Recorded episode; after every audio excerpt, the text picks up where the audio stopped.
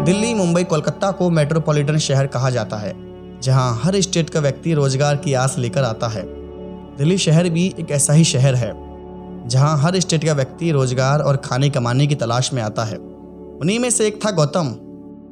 2019 में रोज़गार की तलाश में अपने छोटे से गाँव को छोड़कर दिल्ली आया था। एक कंपनी में गार्ड की नौकरी करता था।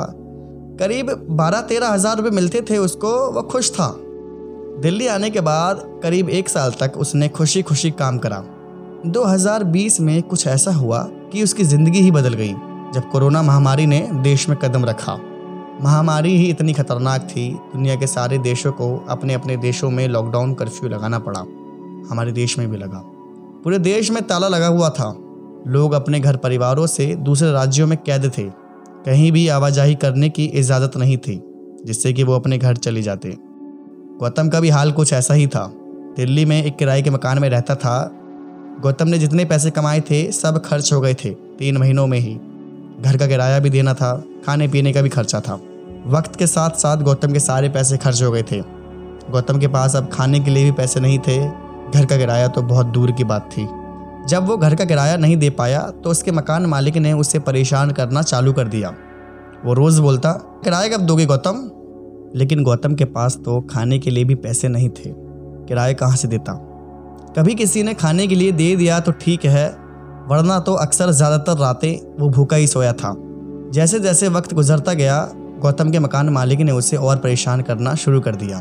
वो कहता, किराया नहीं दोगे तो मैं तुम्हें यहाँ रहने नहीं दूँगा। और एक दिन ऐसा ही हुआ।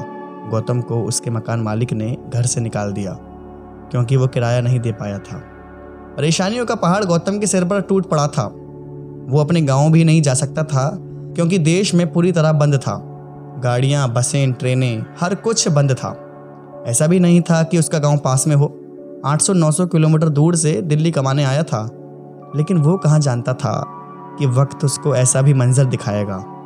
अकेला गौतम ही इस परेशानी से नहीं गुजर रहा था। गौतम जैसे लाखों मजदूरों के साथ कुछ ऐसा ही हो रहा था।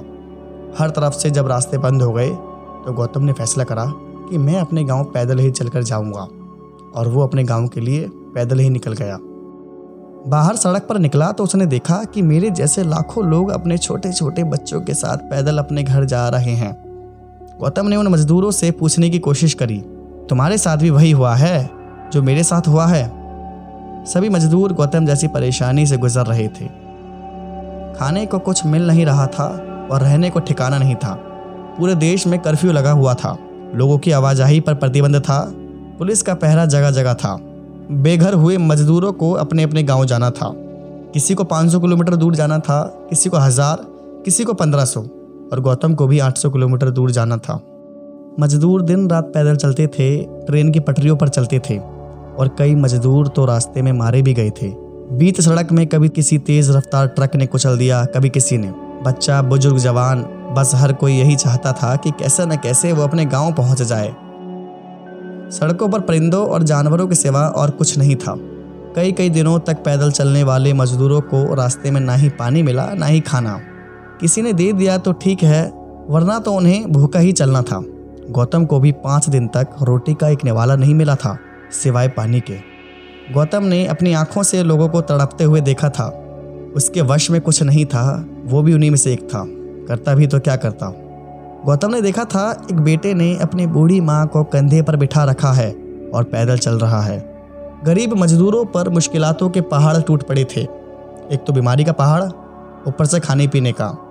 न इधर जा सकते हैं, न उधर जा सकते हैं। इतना पैसा भी नहीं था कि घर बैठकर खा लेते।